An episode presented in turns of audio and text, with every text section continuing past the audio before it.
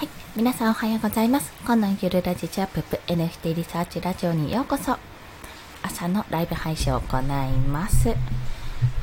起きる前にサクッと終わらせちゃいますね。ということでですね、本日は エヌエフティー が売れましたっていうお話と、あと、えー、皆さんご存知かもしれないんですけども エヌエフティー のコレクターでもあり、情報をすごくあのツイートとかでね共有してくださるミーンさんミンさんかな合ってるかなという方がいらっしゃるんですけど、金髪の女の子のアイコンが特徴的なんですが、その方からあのなんだっけな エヌエフティー を購入する時のポイント、まあ、どこを見ながら購入しているのかっていうお話がされていたので、そのブログをですね見ましたので、そちらについてお話をします。まずですね、えーと、エヌエフティー 売れました、ありがとうございます。実を言うとあのさん体出品をしていて、そのうちのいち体は出していたんですよ。あの公表していたんですけど、に体さん体はまあいちにちずつあの次の日やればいいやって思ってて、まだ公表してなかったらあの売れましたというところです。えっと、これはあのふたつとも振り子の方のですねフリーランスの学校の方のコミュニティの方があのちょっと勉強に買わせてくださいとかっていうような形で、まあ、コラボするので買わせてくださいみたいな形で、ね、買ってくれまして、まあ、あの一つ一つ手というか、まあ、コミュニティの間で買ってくれたというまさにね あのありがたいお話なんですけども、まあ、ここからも私はありがたいありがたいやと思いつつも、あということはこれはもう最初しか使えない手だなってことを考えておりまして、当たり前なんですけど、じゃあ本当に本当にちゃんと見つけて、あこれいいなって思って買ってもらえるにはどうしたらいいかなってところをやっぱり考えなきゃいけないっていうところを強く感じましたね。もう嬉しいんですよ、めちゃめちゃ嬉しいんですよ。嬉しいと思ったのと同時に、私のプロモーションがあのもっと上手くなきゃいけないとか、まあなんかちょっといろいろ考えちゃうんですよ。まあはい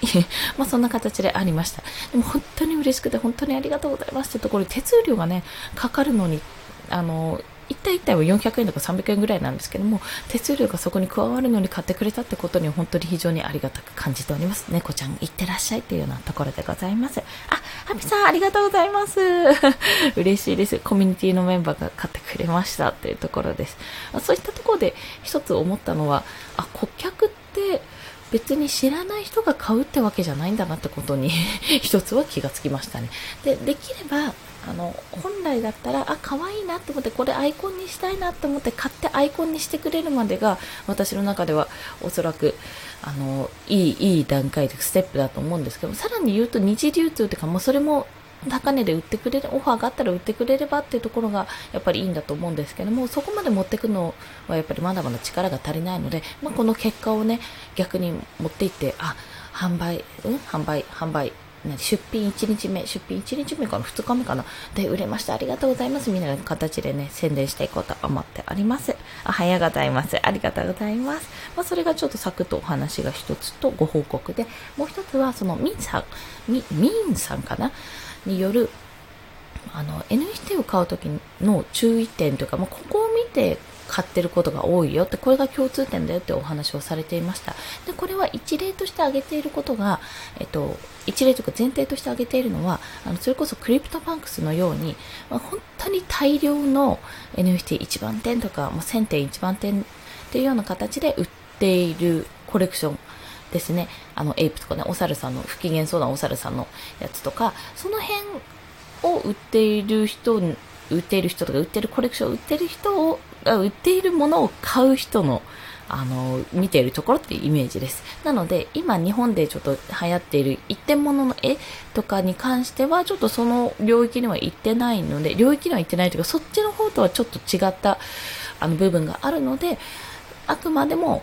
うんと一点物じゃない方の一点物じゃない方っていうと変なんですけども、その大量に生産大量生産うんなんか言い方が悪いですね。まあ、あれはプログラムで作られたジェネラティブアートなんですけども、それをいっぱい作って、そこでコミュニティもできているような、そんなところですね。そこに関してどうやって見ているかってところをやっているそうです。あ、ひろきさんおはようございます、よろしくお願いします、ありがとうございます。ごめんなさい、声がガラガラで。で、まあ、ここからなんですけども、えっと、その、どこを見ているかってお話になりますが、最終的には人とのことです。人っていうところなんですけども、いろんなね、いあの項目があったんですよ。例えばロードマップとか、これはどうやって今後展開していきますかとか、まあ、コンセプトとかもそうだし、そのアート面、要は美しいかどうかっていうところとかね、いろんな着目ポイントがあったんですが、基本的にそのアート面とロードマップの部分はあの優先順位としては低かったですね。これはね、ミンさん自身もとある方のメルマガをあのえっと、えー、出てこない。翻訳かな？翻訳したものだと、まあ、とある方のメルマガから抜粋してきたってお話だったんですが、その要は、ロードマップもアートも、アートの部分はもうとりあえずね、すっごい、すっごいうまいっていうわけじゃなくても、やっぱり惹かれるものは惹かれると。まあ、そこはいいと。で、えっと、ロードマップ自身は、あの、あの手のものって基本的に型が決まっているというか、多分私も感じている型だと思うんですね。で、それは何かというと、まずプログラムで、まあジェネラティブなので、プログラムで作って大量に生産できること、そして、あの、それを売ったとか、それを所有している人が入れる Discord とかのね、コミュニティがあるってこと。で、そのコミュニティ内で、やっぱり育てていくっていうこと、あの、そういうコミュニティが作れるってことですね。要は一つの絵を、まあ、奪い合うっていうところももちろん図としてはあるかもしれないんですが、それを得ることによって、そのあるコミュニティに入って、じゃあこれをもっとこういうふうに盛り上げていこうよっていうような形になっている、そういうロードマップになっているっていうところがやっぱ多いっていう傾向なんですよ。あの、確かに海外の方のを見ていると、エルピー とかあるので見てみると、大体もう Discord があります。で、まあ一緒にやっていきましょうみたいな多分患者なんだろうなと思って、そこはそこで、ああ、やっぱりディスコード作んなきゃいけないのかなってことを思っていたんですよ。で、そこで何を見てるかっていうと、あの、ここは、ああ、あんまり私が入ってるとこはそうじゃないからびっくりしたなって思ったんですけども、忍者はね、忍者の里は、えっと、中には、場所によってはすっごいその、ジェネラティブってめちゃめちゃ大量に作れるんですよ。プログラムで作る、あの、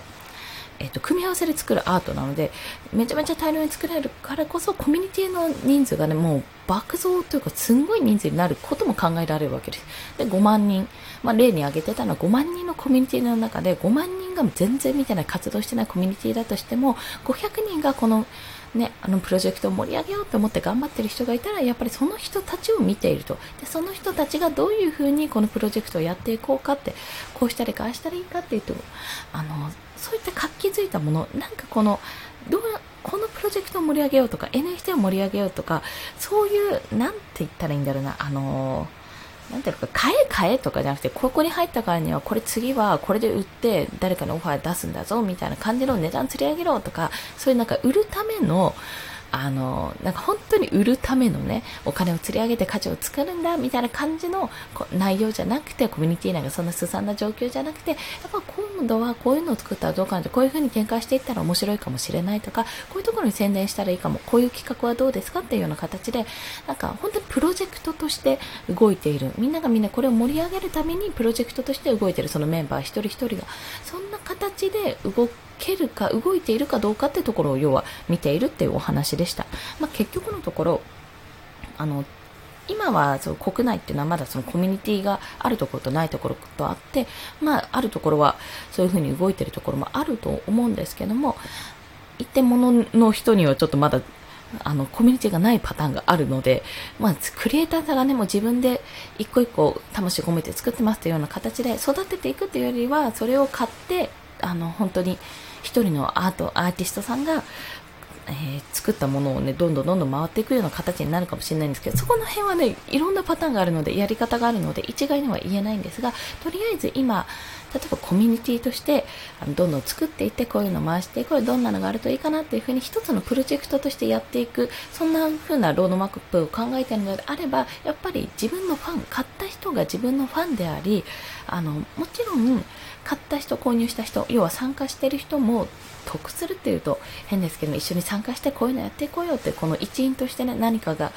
この作品を通じて何かを伝えられるような形にもした方がいいし、まあ一人一人の時は本当にね、会社と一緒だと思いました。そうそう。要はプロジェクトですよね。そういう風にした方がいいと思うし、なおかつ、えっと、なんていうのかな、もう、うん、まあ何か意義があって、やっぱりそこのコミュニティを作るべきですよねっていうところですよね。で、そこは、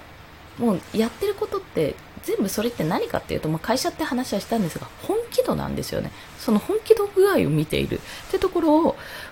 切に語っていたんです。で、池原さんもこの本気かどうかって話をすごいされていて、その本気度ってどういうことなのって私の中で思ってたんですよ。いや、ちゃんとこれ仕事として捉えてますって、副業としては思ってないですってふうに思っていたんですけど、あ、本気度ってそういうことかと、あの一つのこれは企画で、もうそれこそ商品開発と一緒で、私の場合はブレッシングカブレスブレッシングキャッツっていう、あの祝福の猫っていうのを作ってますけども、それをじゃあどうやって売っていくのか、どういうふうに展開していくのか、今後どういうふうなものを届けるのかって、全部本当商品作りと一緒なんですよ。で、そこに関しては一人でもちろんできるところもあるんですけども、一人じゃなくてみんなの人の力を借りてどんどん盛り上げていこうってところももちろんあるわけなんですね。ってなった時に、じゃあ自分は何ができるのって話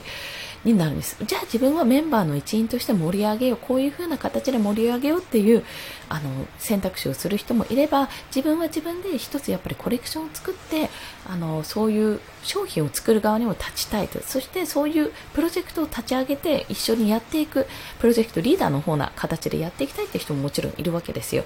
これをすごく学んでいるそれが本気度っていう話だったと思うんですよ。で、それをすごくね、私は今ここで学んでいるなってことを強く感じておりますね。なので、何かプロジェクトをやってみる、この企画やってみようとかいうことのね、経験がある人は結構やりやすいかもしれないっていうことを感じましたね。私自身は自分で企画を立ち上げるってことはあったんですけど、イベントとかね、小さいものとかはあったにしても、何か大規模なキャラクターを作るとか、そういったことまでにはやったことなかったなってことを思って、今結構他の人のものを見ながら、なるほどこうやっていくのか、ああやっていくのかってところを感じているって状態なんですね。と例えばあの一つ言うと、ろくじはんって言ったのがろっぷんも過ぎてるわ、すいません一つ例を挙げると、あの同じフリーランスの学校のコミュニティメンバーである小湊さんというイラストレーターの方がいるんですけども、その方のコレクション、次よんを出すのかな、さんたいまででさんたいが即完売したってお話だったのかな。で、よんたいまで出すんですけども、その方はあのリサーチをめちゃめちゃしたんですよ。いっかい出したんですけど、これはあんまりコンセプトがなかったって言って、めちゃめちゃうまいのにめちゃめちゃリサーチかけて、あのすごいメタバース空間であのゲームをして遊ぶ、メタバース空間でそのゲームをして対戦をする高校生っていうコンセプトで作っていたんですね。で、すごく私はもう絵柄とか色味とかがめちゃめちゃ好きなんですよ。で、ただそのパッと見の良さとかだけじゃなくて、小湊さんはそのコミュニティ運動はまだできてないんですけど、何を何がいいのかなって感じていたら、あのまず一つ目としては、私があいいなと思ったのは、ゲームにつなげたい。自分はゲームは作れないけど、こういう風なゲームがあったらいいなと思って、そのことを想像しながらキャラを作ったっていう、まあ、これがゲームになってくれたら嬉しいというような意味で作ってると。え、この一言で多分、あ、これ面白いなって思った人は、きっとこのキャラを使ったゲームを考えると思うんですよ。ゲームができる人の目に留まったらということもあって、あ、それは面白いなと思ったのが一つ。あの想像ができますよね。そこからやっぱり人もつながりますよね。で、もう一つが、えっと、タイの方と交流を持って、ツイッター上でね、あのー、翻訳できるんですよタイ語とかも Google 翻訳とか使えば。で、そのタイのあのタイとかクリエイターの方がやっぱりいっぱいいるので、そういった方々とつながって、あのお互いに紹介し合うとは、ツイート上でもこういう風な感じだったってことをタイ語でも、ね、ツイートして紹介し合うっていうような形でコミュニティ、コミュニティ、コミュニケーションを取ってるんです。で、そこでやっぱり海外のクリエイターの方が増えたっていうところもあるようなんですね。どうやら見ている感じだと。で、それがもうふつかでせんにんぐらい超えていて、多分そのせんにんもほぼ海外の方なんですよ。いや、それはすごいなって、あの戦略云々というか、あ、なるほど、こういうやり方だったんだなっていうことをね、感動したわけです。国内はやっぱり規模が小さいけど、海外はあ、なんか日本がどんどんいろんなことをやろうとしてるなってことで気になる部分はあるけども、その取っかかりがやっぱりなかなかないと。そういった時に、じゃあどうやって伝えていくかって形を取った時に、あのその小湊さんが間に立って、じゃあ自分があのそこをつなぐ役割をするっていうことで、今発信をされている部分があるんです。で、それはすごくありがたいありがたいことじゃないですか。ありがたいし、あのあなるほど、そういうやり方があるとか、そういうつなげ方があったんだなってことで、こちらとしても目から鱗でしたし、なんかあのひどく私は自分は狭い世界にいたなと、もっともっと広い視野で見なければあ見なければいけなかったなってことをね、感じました。コンセプト云々というより、なんかやっぱり夢が広がる作品だなってことを思ったので、まあ早々に私はちょっと自分の猫ちゃんたちをね、猫ちゃんたちを本当になんか受け取ってくれた人がなんかほっこり、少し、ほんの少しの幸せが得られたらいいなってことでやってましたけども、あ、これは弱いなってことを感じたっていうお話です。まあ方向性が違って言ったらそうなっちゃうかもしれないんですけども、そでもね、弱かったなって自分でね、ちょっと改めて痛感してる次第です。まあ弱いから、じゃあ下げるのかって言ったらそういうことじゃなくて、じゃあ今度は、例えばこれを取っかかりにして、まあ、値段をね安くしてみたりして、これはじゃあ エヌエフティー を始めたい人のための取っかかり用のコレクションとして、じゃあ次は違うコレクションを作ってみようとか、まあいろんなやり方があるわけですよ。そんな失敗とかも踏まえつつ、私まだまだ続けてまいりますので、どうぞお聞きくださいというお話でした。じゅっぷん過ぎました。申し訳ございません。それでは今日もお聞きくださりありがとうございました。また一日頑張っていきましょう。コンでした。ではまた。ありがとうございます。